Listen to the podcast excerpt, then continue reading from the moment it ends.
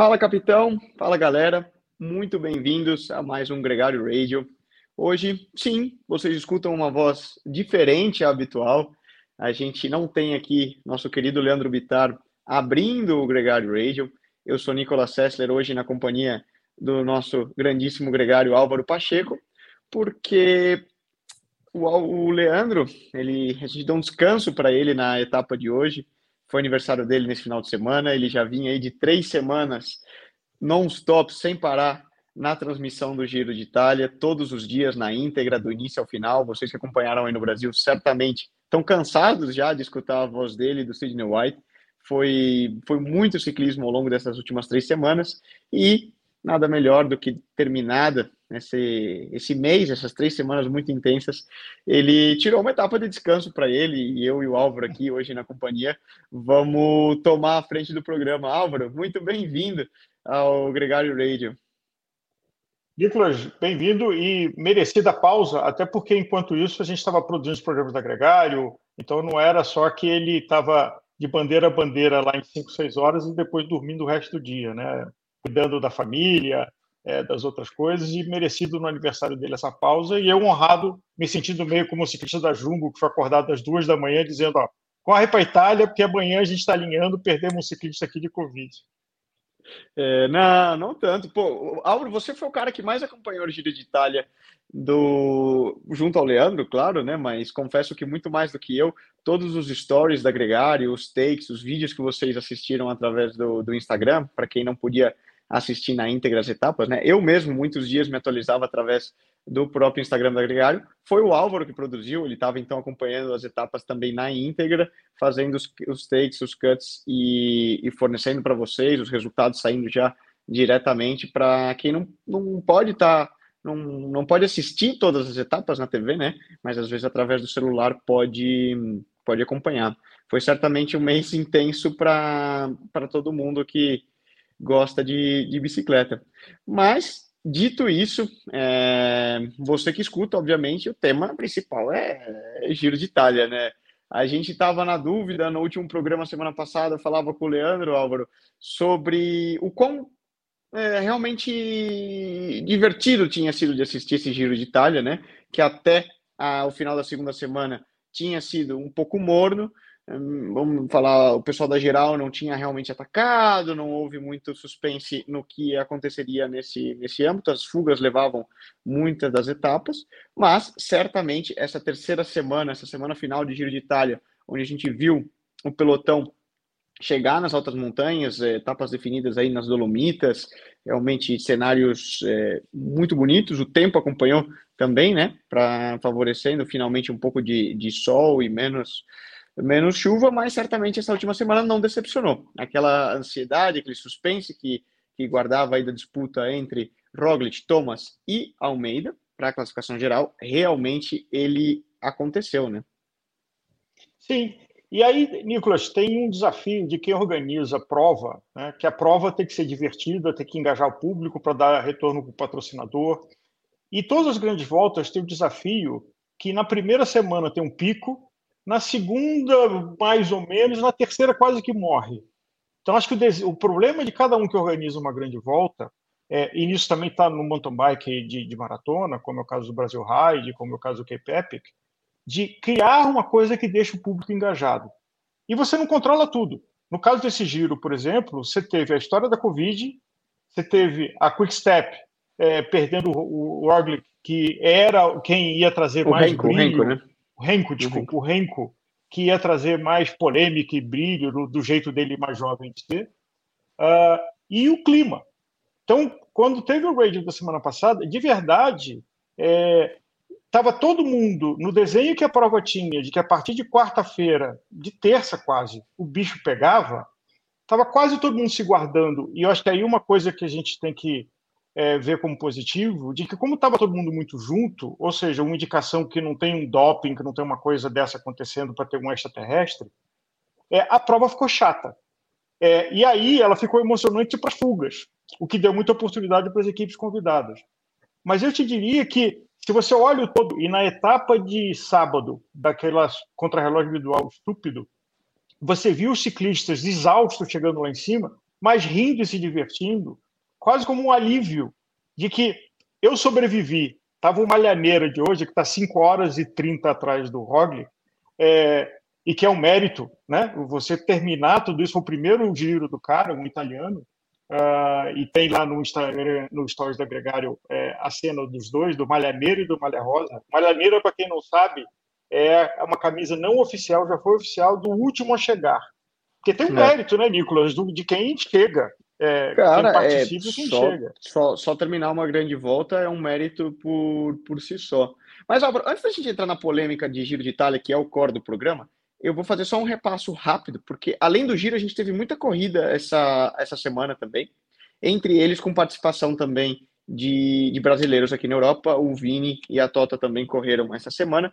Então, como o programa provavelmente a gente tem muito tema para debater no, no que é, no que é o Giro de Itália, eu vou só fazer um repasso para vocês se atualizarem. Então, a gente teve, como eu, como eu disse, o Vinícius Rangel, ciclista brasileiro, atual campeão brasileiro da Movistar, voltou a competir nessa semana na, no, na Boucles de la Mayenne, uma prova na França, na, regi na região de Mayenne, que é um departamento é, francês, e tiveram uma participação muito boa. O Oyer Lascano, companheiro de equipe do Vini, da Movistar, ganhou a primeira etapa escapado e eles foram com a camisa amarela de líder até o final. O Vini trabalhou muito bem todas as etapas. Quem acompanhou é, alguns takes aí, o próprio Renan Couto hoje colocou, colocou alguns stories mostrando o Vini trabalhando muito na ponta do pelotão para o Lascano e eles conseguiram confirmar. Um, a classificação geral, venceram hoje. O Vini fez uma participação muito boa, sempre trabalhando muito bem, chamou, chamou atenção. Ali também tivemos etapas é, vencidas por Arnaud Demar, da Française Dejot, uhum. sprinter, que talvez a gente deva ver ele no Tour de France. E hoje, a etapa de hoje, a última etapa, foi vencida pelo Arvid de Klein, é, da equipe Tudor. É uma equipe, essa aqui, a Tudor, Álvaro, que é uma equipe suíça que tem Fabian Cancellara como o patrão aí, né, o, um, um guia um, eh, e mentor da equipe. É, outras menções também está rolando o Tour da Noruega. A gente teve hoje a etapa do Thibaut Nis, que é filho do Sven Nis, para quem tá um, é um pouco mais habituado a acompanhar o ciclocross. Uh, o Sven Nis, que foi a maior lenda do ciclocross até o uhum. final, aí, vamos falar, 2015, 2014, durante todos os anos 2000 é, o cara que mais ganhou provas, tem mais vitórias, realmente uma referência. E o filho dele é, vem crescendo desde as categorias de base e agora se consolidando. Ele que é ciclista da Trek Segafredo. O Tour da Noruega termina amanhã. Também rolou, eu mencionei a participação da Tota Magalhães, rolou hoje também uma prova aqui na Espanha, o Grande Prêmio Eibar, que continua essa sequência de provas do ciclismo feminino aqui em território espanhol, que foi vencida pela, por uma canadense, Olivia Barril, é, que corre para a equipe UAE é, Divo. A Tota também andou muito bem, andou na fuga, disputou o prêmio de meta volante e fez o, o trabalho muito bem feito para a capitã da equipe, a Catalina, chilena, que terminou também em 11. É, rolaram muitas, provas, muitas outras provas também, mas aí vai ser impossível passar todas. Teve Tour de Japão, teve é, também provas em Portugal, outras provas no ciclismo feminino, como o Ride London, foram três etapas também no World Tour. Ali foi legal ver, é, a etapa de ontem foi vencida pela Chloe Daiger, que é um, para quem acompanha o ciclismo feminino, Álvaro, um nome que é muito forte, essa americana, ela sofreu um acidente muito grave há três anos no, no Mundial, ela abriu toda a perna quando ela caiu contra, caiu e, e bateu com o guarda-reio, e vinha de um processo de recuperação aí nas redes sociais e tudo, mas um processo de recuperação bem extenso e pesado. E, e, é legal, né? Ver uma pessoa que, que lutou tanto e que era uma ciclista de alto nível voltando a vencer uma prova no, no nível World Tour. Mas, então, um breve passo aí do que rolou fora do Acho que lembrar etapa da Copa do Mundo é, de PCD, de paraciclismo, uh, que aconteceu nos Estados Unidos e o Xamã chegando segundo. É, os representantes do PCD do Brasil estão brilhando, estavam na Europa algumas semanas atrás, estão nos Estados Unidos nesse fim de semana, e o Xamã sempre trazendo pódio. É, é, referência, né? Nossa esperança de, de medalha olímpica, ele que já, já tem várias, e Lembrando que o Xamã, é, tanto no, no ciclismo paralímpico como no ciclismo oficial, é uma referência, né? Ele é atual campeão brasileiro de contrarrelógio, não paralímpico, campeão brasileiro elite de, de contrarrelógio, né? Álvaro, Giro de Itália. Vamos começar. Vou só para mencionar, né?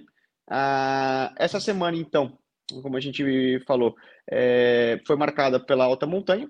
Gente, ainda assim, a gente teve duas chegadas no, no sprint no meio da semana, mas vamos lá. Etapa 16, primeira etapa de alta montanha, a gente teve Almeida, João Almeida, venceu a etapa e deu uma boa pimentada sobre o que seria uh, o restante da semana. Então, conseguiu também nessa etapa é, recuperar a malha rosa e colocar uhum. algum tempinho em cima do Roglic.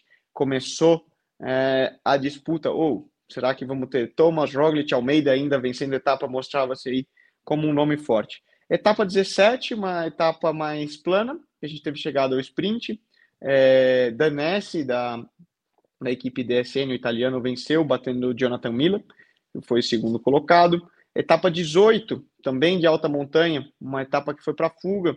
A gente viu o Filippo Zana, da atual campeão italiano, né? Lembrando que ele foi o primeiro é, italiano vestindo a camisa de campeão italiano a voltar a vencer uma etapa do Giro de Itália desde o Vincenzo Nibali, que, que ganhou é, em 2016 uh, também vestindo a camisa de, de campeão italiano, em cima do Thibaut Pinot. Uma etapa que foi meio polêmica, né? Rolou um stick bottle é, bem, bem forte Zana para entrar na fuga e um pouco longo. Confesso que. Até, até a discussão do que, que vale o stick bottle, se o stick bottle, quando o carro acelera, se ele ajuda, ou se o stick bottle, quando o carro não acelera. Mas isso aí já abre uma outra polêmica. Vamos terminar. Inclusive, é. acho que um parêntese: de todas as etapas, você tem no Instagram da Gregário é, os destaques com a história do, do, dos cortes de cada etapa, assim como também todas as chegadas. Então, se você for olhar no feed da Gregário no Instagram é, e quiser acompanhar e lembrar de volta, estão lá nos destaques o resumo em 20 posts das 6 horas e as chegadas de cada um dos dias. É, é, aí trabalho do Álvaro mais uma vez. Sobre o stick bottle, Álvaro, é um tema bem polêmico, né? Tem um entra naquela de regras não escritas. Bom, não escritas escritas, né? Porque o comissário da UCI pode tomar uma decisão se ele julgar Sim. que foi uma, uma vantagem. No caso do Zana, fica claro que ele leva uma boa vantagem, né? Na hora de pegar uma garrafinha. Lembrando também que não é hum, vamos falar, ele não estava fazendo um serviço de gregário, né? É muito usual, uhum. Álvaro, quando você volta ao carro, por exemplo, como gregário, para se abastecer e trazer de volta ao pelotão, que é, é, super comum. Cada garrafinha que você pega, o ciclista, ele utiliza um pouco o impulso né, do carro para ir colocando a garrafinha nas costas, nos bolsos, na própria bicicleta, e normalmente a gente sempre guarda as últimas duas garrafas, né? Você enche as costas, você coloca as garrafas no bolso e as últimas duas você guarda para a bicicleta. Por quê? Na medida que você pega a última garrafinha, o, é muito comum, né? O, diretor esportivo ele dá só uma aceleradinha no carro assim e te dá aquela aquele tranquinho para frente assim que, que te dá um impulso e normalmente é o suficiente para você pegar essa garrafinha, você coloca ela no quadro e usa esse embalo é, para guardar um pouquinho de energia e voltar ao pelotão. Isso é super comum. O que não era o caso. Não... O que não era o caso. O, o Zana não estava pegando caramela para ninguém, ele não era gregário para ninguém, ele estava ali numa situação de disputa. Exato, exato. Então ali fica, fica um pouco polêmico. De qualquer forma, essa etapa, é, Felipe Zana bateu o Thibaut Pinot, que foi muito agressivo nessa última semana, o francês. É, talvez tenha ganho, consolidado o prêmio de mala, mala do pelotão é, é, bom, ele nunca foi um cara muito querido, né? A gente até lembra o próprio programa com Murilo Fischer, lembra? Falando sobre Sim. etiquetas no pelotão e algumas coisas, falando do, do, trabalho que era Murilo Fischer, que foi gregário do Thibaut Pinot na Francesa Gil por muitos anos, né? Como era é, trabalhar com ele, questão de descidas e tudo mais. Mas, enfim, Thibaut Pinot também consolidou com esse caráter, vamos falar, agressivo, a malha azul, a, a camisa de montanha, né? Batendo uhum. Ben Healy e, e o Baez da, da Eolo Cometa, e merecido. Acho que foi legal ver, importante para o ciclismo francês, importante para a FDG, é, uma equipe com muita tradição que tivesse uma participação e um prêmio para o Thibaut Pinot. Etapa 19, talvez supostamente etapa é, rainha do, do Giro de Itália, né? Era a última, aí passando pelas Dolomitas. É, 5 mil metros de altimetria.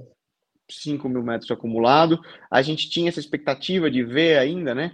Como Roglic Thomas, até então Thomas estava se mostrando muito sólido, não tinha perdido nenhum tempo é, para o Roglic. Almeida começava a dar uma falhada. Etapa 19 foi para o Santiago Buitrago, colombiano da Bahrein Victorious, que bateu o Derek G, canadense da Israel que o Derek G, né, Álvaro, que acho que foi o cara que levou a meta de, de, ciclista mais atacante, ciclista mais agressivo do giro, como um prêmio de consolo, mas ele bateu na trave diversas vezes nesse giro de Itália, foi segundo em pontos, foi segundo na montanha, foi segundo em umas duas três, ou três etapas, e estava sempre na fuga, sempre na fuga, e nunca conseguiu arrematar. Foi um pouco aí. Até na, na, na etapa 21, eh, tinha uma janela que se achava no, no quilômetro 5 de ser muito sinuoso, e ele fez um ataque ali para ver se vingava e não vingou. É engraçado que quando ele foi pego, ele deu tchau para a câmera, falou assim: bom, tentei tudo, fica para a próxima. Fica para a próxima. Mas olha, você pode ter certeza, Álvaro, que é um cara que sai desse Giro de Itália com a conta bancária reforçada. Certamente o contrato dele vai, vai crescer bastante para os próximos anos. Etapa 19, na classificação geral, a gente viu uma disputa também, uma subida muito dura no final. A disputa forte entre Garen Thomas e Roglic. Eles conseguiram colocar mais um tempinho em cima do João Almeida, mas os dois chegaram juntos e guardava toda é, todo o suspense, a definição final para a etapa 20, que era um contrarrelógio, que tinha um início plano e, e subsequentemente um, uma subida muito dura, muito inclinada, né? Que a etapa 20, que foi vencida pelo Primoz Roglic, ele conseguiu não apenas vencer a etapa, mas recuperar o tempo que ele precisava para ganhar do Garen Thomas e se consolidar como, como campeão do Giro de Itália. Meio que uma revanche daquele Tour de France de 2020, quando o Tadej Pogacar fez o mesmo com ele, Primos, né? Lá na planche de Bellefils, na, no Tour de France. E, e, aí tem uma coisa de que é, foi uma, uma etapa. É, eu, eu, queria dar um passo para trás é, no último programa, assim, de se esse giro foi chato, né? E a gente falou no começo do programa. Primeiro teve os imprevisíveis é, da Covid pegando um monte de, vem, de gente, do Renko abandonando, é, e é uma coisa que eu ainda preciso entender como é que alguém com Covid ganha, tira primeiro no contrarrelógio longo. É, mas uh, acho que essa é, é, a força da, uh, do atleta. E fazendo um parênteses a Quickstep, que eu sou um torcedor histórico e declarado, é, teve um giro absolutamente catastrófico, porque perdeu o Remco e foi a equipe que chegou com menos corredores, só dois completaram da sua Quickstep. Mas, de qualquer forma, teve isso. Teve etapa da sexta-feira da semana retrasada, que, se eu não me engano foi a 13, aonde pela, pelo clima cortaram a etapa na metade. Então, acho que essa combinação de coisas uh, tirou a emoção. O que estava temperado para dar mais emoção no giro, por circunstâncias que aconteceram, da quantidade de frio, de chuva, você que corre profissionalmente sabe melhor do que ninguém o que é você ficar encharcado, bota casaco, tira casaco, chega depois com frio, desce, sobe. É, isso foi contaminando o pelotão é, de uma forma que murchou, e para quem estava assistindo profissionalmente, como era o caso do Leandro, de mim, uh, ficou. Tinha hora que falei assim: nossa, não está acontecendo nada, não vai acontecer nada. Mas aí, Nicolas, quando eu vejo o topo do contrarrelógio, da etapa 20, que chegaram exaustos, mas quase todos brincando e rindo, é, e vem uma discussão que o James White trouxe durante essa transmissão, se essas grandes voltas não deviam ser menores. Aí me veio uma analogia é mais ou menos como comparar que um jogo de futebol, em vez de 90 minutos, seja só disputa de pênalti. É, por quê? Porque você tem essa jornada de sobrevivência, e a gente viu esse tour, esse giro, uh, uh, que é admirável, impressionante. E acho que o clima, se, se coordenasse com o cara de efeito especial, e vão pegar e botar um clima terrível no começo e depois dias maravilhosos no fim, não teria dado tão certo. Então, o roteiro do, do giro, e ainda terminando com o Cavendish ganhando em Roma, foi impecável. Assim, tem uma barriga foi, foi. no meio do filme, começa bem, super emocionante, tem uma barriga no meio do filme, e os últimos 40 minutos são imperdíveis. Claro. É... E aí a, a, pergunta, né? O que a gente vai lembrar desse Giro de Itália? Certamente foi uma disputa muito bonita com a vitória do Roglic sobre o, sobre o Thomas. E aí entram outros fatores, né? A história, vamos falar. É, eu li algumas, algumas análises dessa semana. Os maiores perdedores da semana, Álvaro, se vocês querem saber, foi Sham e Kask. Com então, a história do último, do é, último contra-relógio. E, e acho que falando de câmbio, nesse ano, e eu sou um early adopter de câmbio eletrônico, um feliz usuário há muito tempo, é, mas olhando a quantidade de provas que com chuva e com, com outras condições adversas, você via os ciclistas tendo problema de, de transmissão é, no câmbio traseiro, corrente caindo, é, é engraçado, porque é, supostamente não era para estar tá acontecendo. É, a história do 1x, que foi a decisão do, do Roglic que, que custou a ele, porque o 1x tem um problema de que a corrente cai mais fácil do prato, né? E ele passou numa lombadinha uhum. ali, a uhum. corrente foi, caiu. Do, é, mas tem, tem um desafio para as empresas é, de componentes é, da quantidade de, que a gente vê, vê nas provas femininas, de você ver o mecânico metendo a mão lá no câmbio traseiro, tentando trocar bateria, tentando mexer alguma coisa, porque não estava funcionando. Né? É, é, aí é um terreno minado para comentar, Álvaro. Eu bato na madeira e eu confesso que depende muito, né? Hoje o, a questão do câmbio eletrônico é, virou um padrão, tanto que Shimano nem faz mais câmbio nenhuma das linhas novas de 12 velocidades, o 105 nem sai mais mecânico, né? Na, nas Sim. bikes a disco, são todos eletrônicos, né? Todos os grupos. Então, consolidou-se muito. E, e mais, é, todos esses grupos são utilizados em gravel, mountain bike, é, ciclocross, né? Uma das grandes vantagens do adentro do grupo eletrônico quando surgiu para condições climáticas extremas, Álvaro, é que no frio e na chuva, como a gente viu nas primeiras etapas do Giro de Giro de Itália, o, o, o câmbio mecânico, quando, quando o ciclista está correndo numa prova com muito frio é, e muitas horas, você simplesmente perde é, o feeling das mãos, você perde a capacidade de movimentação, porque tuas mãos estão praticamente congeladas, por mais que você leve luvas de neopreno, o que for, tua, luva, tua mão congela, porque ela fica ali em contato com o vento, temperaturas super baixas e, e a própria umidade, e você não é capaz de passar marcha.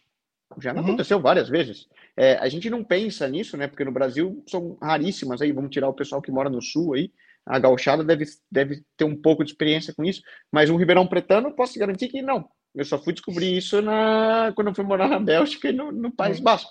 Que o câmbio eletrônico é lindo, porque mesmo que te, esteja zero graus e tua mão esteja congelada, você consegue trocar marcha. É, o mesmo vale para o ciclocross e tudo, todo o restante. Questão de falhos mecânicos, eu acho que, hum, obviamente, falhos acontecem. Vamos lembrar que durante uma prova as bicicletas são colocadas ao limite e o staff também é posto ao limite. Então, você pensa que após. É, seria até legal relembrar aquele programa né, que a gente tem com o Fábio, mecânico da DSM, é, e comentar um pouco do que é. Poderíamos até buscar produzir de novo, né? O que é a rotina de um mecânico num Grand Tour? É, ou seja, ele praticamente tem que fazer uma revisão geral em, em várias bicicletas todos os dias e pequenas coisas podem falhar. É, e, e, o desafio que é conhecido, que a tecnologia de bateria que se usa em celular e se usa também nos câmbios eletrônicos, ela sofre variação com clima, com temperaturas mais baixas. Então, uhum. é, o que aconteceu é que se correu em temperaturas mais baixas e a sensação térmica, porque não era só a temperatura ambiente parado, mas com a umidade alta e com o vento em cima, faz com que a bateria possivelmente tenha menos carga. Então, são é. desafios de aprendizagem e melhoria. Mas vamos, porque esse aqui não é um programa tech, é, o tech é outro programa que você faz. É, e o, a CASC, como você estava falando, também é decisão do Guerra Thomas. Alguns ciclistas escolheram, ele foi um dos poucos que escolheu, na troca trocar de bicicleta o capacete, né? contra relógio para bicicleta leve de subida, trocar o capacete. É, mas, Nicolas, se você fizer as contas, ele perdeu ali o quê? 10 segundos? É... Menos, 5 a 6 segundos. Eu, então, eu e ele tomou 40 que... segundos, mesmo Exato. com a queda de corrente. Assim, não acho que ele, se não trocasse, é. teria feito diferença no resultado. Totalmente, totalmente de acordo, né? A polêmica foi porque a gente viu a troca do Roglic de bicicleta no último contrarrelógio, quando vinha da parte plana para a parte de subida, muito mais rápida do que do Garen Thomas, porque o Garen Thomas parou, tirou o capacete, foi abotoar o, o capacete normal de estrada, né? Ele tirou o capacete de uhum. contra-relógio e pôs o capacete de estrada. E eu confesso que não, confesso que não, não foi o que definiu. Ficou claro que, que o Roglic chegou com mais pernas e eu confesso, Álvaro, que eu, eu acho que foi um, um amadurecimento da parte do, do Roglic também de saber controlar e periodizar o giro de Itália dele muito bem.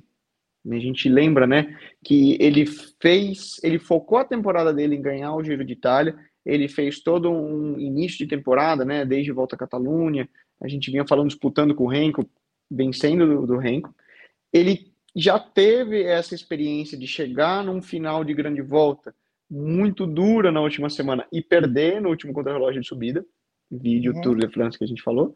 E eu vejo que ele periodizou e planificou a temporada, a, a, o giro dele também muito bem para ganhar. Ele claramente foi mais forte que o Garen Thomas nesse último contra-relógio e eu acho que vamos falar uma verdade, mérito para ele, um merecedor campeão. Eles nunca precisaram tomar a, a frente da prova como equipe porque praticamente ele, ele foi vestir o, a malha rosa só agora, né? Na última etapa, que é a que importa. Sim. E, e você vê que eles sabiam, né? Eles tinham uma bike preparada para ele, para a última etapa. A Cervelo tinha a bike rosa ali guardada já na manga, né? Então tinham muita, muita confiança de que podia acontecer. Agora, é, eu acho que duas coisas. Assistindo é, de bandeira a bandeira, é, eu pela, pela Gregário no Instagram e o Leandro lá no The Sport, eu diria que ele não estava full, eu não acho que ele estava se guardando, eu acho que ele não estava full, ele não estava no melhor dele no começo do giro. Tinha até alguns comentaristas, algumas coisas que rodavam, se é que ele estava com Covid, com o princípio de Covid, com um resfriado que um monte de gente estava pegando. A própria Jumbo perdeu três ciclistas, né, por Covid antes da largada, e se não eram pessoas que estavam treinando com ele. É, acho que tem duas coisas. Primeiro, para o drama do espetáculo, uma grande volta, é, basta você ganhar uma etapa é, e no tempo acumulado para você ganhar tudo. Então, é, você pode ser campeão só da, da, da, aonde importa. Eu acho que nisso a Jumbo foi só teve duas equipes que chegaram com todos os ciclistas, foi a Jumbo e a Bahrein. Então, é, a Jumbo soube jogar com ciclistas que três foram substituídos de última hora, assim, teve um monte de coisa que eles tiveram que lidar e se acomodar e fazer o jogo Uh, não colocar a camisa, lembrando para o ouvinte que não acompanha tanto, colocar a camisa é um problema, porque quem está com a camisa vai chegar no hotel umas duas, três horas depois do resto, porque acabou a etapa, tem antidoping, tem entrevista, tem conversa, tem cerimônia de botar camisa, tem um monte de coisa. Então custa caro para o ciclista, e por isso tem sempre a decisão de quando você quer pegar a camisa, é, o, o próprio Renko falou que ele ia pegar a camisa como pegou, mas que ele ia devolvê-la logo depois. É, hum. O Geraint Thomas pegou a camisa e depois deu de presente é, para o ciclista é, da DSM, se eu não me engano. Não, não, para o Bruno Armirail, né? Para o Bruno Armirail, é, do francês DG, que até durou bastante tempo com a camisa, se pensava que ia perder logo no, depois do, do descanso, e não, ele ainda ficou um pouco mais tempo, foi gigante, é, aí é, é o peso, enquanto a camisa faz a pessoa ser gigante. Mas é, nesse, nesse roteiro todo, mérito da Jumbo, que conseguiu chegar inteira, que conseguiu se posicionar, estava num risco enorme de acontecer um acidente, por exemplo, e, e, ali o Roglic mostrou que ele é gigante e merecedor da malha rosa, porque tendo ele o trauma do azar que ele já teve algumas vezes, né? no, no Tour do ano passado, 2020, que ele perdeu no contrarrelógio. Eu imagino muitos seres humanos que na hora que a corrente caiu, eu falei, nossa, é um karma, eu nunca vou ganhar isso, e ele desarmar. E ele não desarmou. Ele botou a corrente, o mecânico quase que atrasou ele, porque o mecânico quis dar outra bicicleta, ele já estava com, com, a corrente no lugar, é, para empurrar, é, e seguiu focado, e com mérito ganhou. Assim, é, provou que é um ciclista para a história, provou que é um merecedor provou, da provou, Malha provou. Rosa. É, Falta o tour para tipo ele, né, Álvaro? Falta o tour para fazer a tríplice aí de, vencer as três grandes, né? Agora ele, ele tem a volta à Espanha já, passa a ter o Giro de Itália, e como você disse, hum, merecedor de maneira inegável. E fiquei muito feliz em ver ele, ele ganhar, um cara muito respeitado no pelotão. Confesso que meu coração, né? Eu gorei na semana passada, na segunda.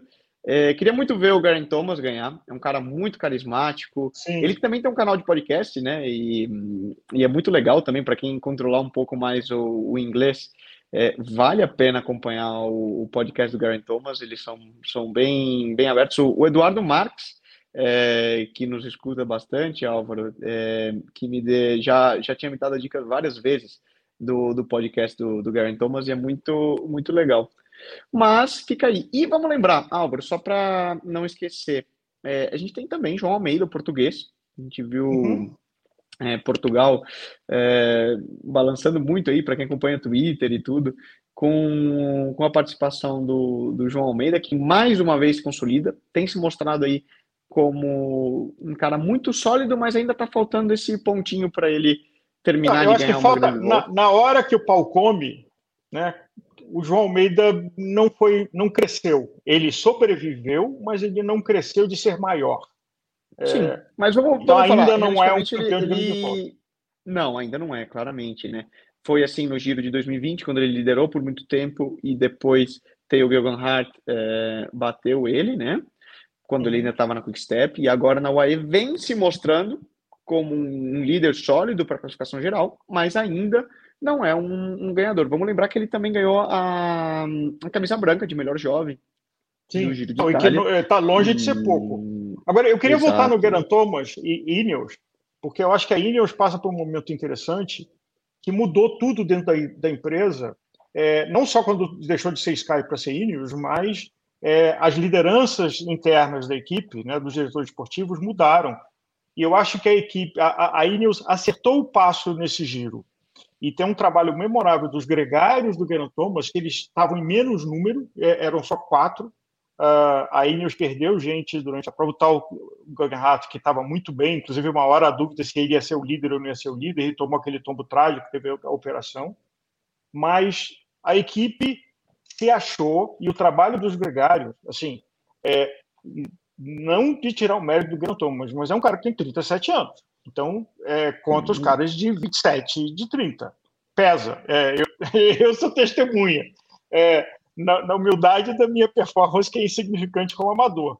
É, mas eu te digo que o trabalho que a Ineos fez de achar o passo de equipe, de jogar com o Keiran Thomas, inclusive no ato generoso na etapa de Roma, é, de se armar para dar roda para o Cavendish, aí prevaleceu a bandeira né, da, é, da, do Great Britain, uh, onde o próprio Geraint Thomas colocou a cara no vento durante muito tempo, embalando o pelotão para a vitória, que foi o fechamento com chave de ouro é, do Cavendish. E aí eu queria te trazer uma coisa que a gente viu circular. Olhando o Cavendish abriu bastante, talvez seja uma das fugas, onde no meio da fuga, com os últimos 300 metros, 400 metros, o sprinter abriu tanto do resto. E teve gente do veneno dizendo assim: Pô, será que deram de presente esse sprint para o Cavendish na última etapa do giro em Roma? Não, não, não, não, ah, não, isso no. Se fosse um critério, uma prova promocional e blá blá blá, sim mas num Giro de Itália são 22 equipes, uma vitória num, num Giro de Itália é, pode justificar toda a existência de uma equipe por diversos anos, de um ciclista, ninguém ia dar de presente uma vitória, porque ali não é um, um evento que... E seria, seria inviável, você não vai, vamos dizer, corromper é, comprando todo o pelotão. Eu acho que foi uma vitória merecedora mesmo. Vamos lembrar, né? Cavendish é um ciclista que é capaz desse tipo de coisa. Ele chegou muito perto de ganhar várias, né? É, uhum. Teve bem próximo de ganhar várias etapas nesse Giro de Itália, mas não terminou de arrematar. Ficou bem apagado aí no meio do, do giro e em Roma conseguiu, conseguiu entregar. Foi até legal, né? Porque justificou a participação da Astana, né? A Astana que é uma equipe que está sofrendo muito. Tenho, tenho um amigo que corre por eles, eles vêm com problemas de, de pagamentos atrasados, é, dois, três meses sem pagar. A continuidade da equipe é, segue em dúvida. Então é legal ver uma vitória, ainda mais com um nome como Cavendish, né? Que foi, foi o, assinou de última hora, vinha aí com essa expectativa de anunciou também né, no último dia de descanso o retirement dele, né, aposentadoria. Então, que esse vai ser o último ano que a gente vai ter o Kev correndo no pelotão. Então, acho que foi você falou, né? Foi um final final de filme de, de Hollywood para esse, esse giro de Itália. Aliás, falando em Mas, equipes, Álvaro, pra... é, a, a, equipe do contador, eu acho que mostrou serviço, é, é, junto com o, o outro italiano. É, inclusive, teve uma carta que rodou nas redes sociais dele pedindo patrocinadores, que eu acho que ele juntou um dinheiro para correr o giro, para ver se ele levanta equipe, dinheiro para manter a equipe. Mas claro. em várias fugas tinham é, membros da equipe dele. Hoje, é, na, na, etapa, inclusive, de Roma, uma fuga importante, é, pertinho do final, um vingou, tinha um ciclista dele. É, ele Sim. torcendo na cabine de rádio quando o ciclista dele ganhou a etapa é uma cena histórica. É, então, é outro ciclista, você mencionou uh, o suíço, mas é outro ciclista que também resolveu formar uma equipe, ou está tentando formar uma equipe é, junto com o. Me foge o nome dele. Ivan Basso. É, com o Ivan Basso. É, ele, na verdade, a equipe já é muito sólida, né? Existe há muito tempo. Eles têm a Fundação Contador há muitos anos, uma equipe de, desde júnior, a base, junto do Franco Contador, que é irmão do, do Alberto Contador. Eles fazem essa gestão e há alguns anos essa equipe, eh, Alberto se uniu com o Ivan Basso e, e criaram a Eurocometa como equipe pró-continental. O que eles buscam é um, um sponsor principal para dar continuidade com o projeto e crescer no âmbito de eles eles buscam tornar, eh, se tornarem um Tour, né? Então, teve toda essa, essa polêmica.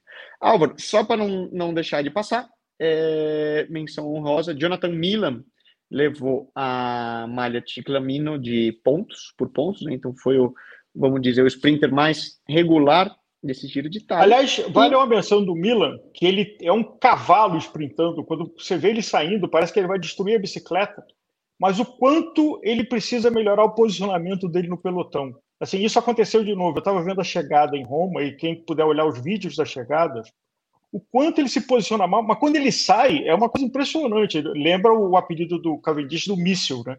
Parece um é. míssil que vem, mas é, ganhou, levou é, a Tifamino como o sprint. É, temos que fazer uma brincadeira aqui com o nosso patrocinador do programa, a Session, né? Temos que colocar umas rodas Sessions para ele, para ver se aguenta e, se aguenta. e ajuda ele a se posicionar. Certamente teria, teria vencido. Porque eu fico pensando, cada vez que eu vejo o sprint, eu falo, meu Deus, ainda é pobre essa roda aí. O que tem que aguentar a potência de um sprint de um cara muito grande, né? Muito forte. Que vale mencionar, Aura. inclusive, a Session que nos patrocina, que faz equipes, faz é, é, equipamentos é, de classe mundial. Você usa na Global Six é, e pode comprovar dos equipamentos que você usou. E não é uma relação remunerada, é uma relação de contribuição, como acontece com todas as equipes. É, e como a Session faz vários componentes, ferramentas, rodas, pulleys, inclusive aqueles pulleys é, grandes de reduzir, tirar resistência. Né? Da cerâmica, exato. Feito. Na verdade, a, a Session não produz, Álvaro, a, ele é importador, né? Fernando também é importador da Tripic, que é quem faz a parte do, dos pulis de cerâmica. Até no programa com o, quem tiver mais curiosidade, recentemente num tech com o André Gor, sobre contrarrelógio, sobre preparação e, e, nuances aí, né, os marginals gain do, do contrarrelógio, a gente comentou um pouco sobre a escolha do equipamento, a diferença que faz, por exemplo, o, os rolamentos de cerâmicas, a escolha do pule maior também, e disso tudo. Mas, enfim, Álvaro, para fechar o programa, já estamos chegando aqui nos 40 minutos. Tua imagem do Giro de Itália. Um roteiro épico. Uh, de como ele começou, é, de que no final deu uma balançadinha, mas teve a emoção. E aí eu acho que vem o mérito de entender as equipes convidadas, o papel que elas têm, que é de preencher esse vácuo, de quando, em momentos da, das disputas, os grandes é, da geral estão se guardando, ter alguma coisa que emocione numa fuga. E eu acho que as equipes convidadas do Giro cumpriram seu papel com maestria, é, indo duro para fuga, se esforçando, ficando às vezes 180 quilômetros e vencendo, às vezes ficando 180 quilômetros nos metros finais morrendo. É, então, eu diria que um espetáculo é, impecável. É, me faz referência tem na GCN um documentário que foi lançado do Giro de 88, que teve cenas épicas com neve, catastróficas, quase que provocando mortes, é, que é um pouco a característica do giro, né? que o tempo é imprevisível, a altimetria é pesadíssima. É, é, quem corre profissionalmente, a gente já ouviu algumas pessoas na Gregário, diz que é, a beira de estrada do giro é incomparável. É, e também tem mais jogo de cintura, porque o Tour de France, sendo quase que o maior espetáculo da Terra, ele tem que ser muito engessado e controlado. Então, é, o que a gente já ouviu, que teve experiência de correr as duas, diz que o giro é mais divertido, porque é mais solto, as coisas que dão. É, enfim, são menos rígidas. É, hum. Para mim, um giro é, genial, grande mérito do Roglic, que tirou a, a uruca dele de, de azarado, uh, grande mérito do Gena Thomas, uh, e chave de ouro do Cavendish ganhando o sprint em Roma.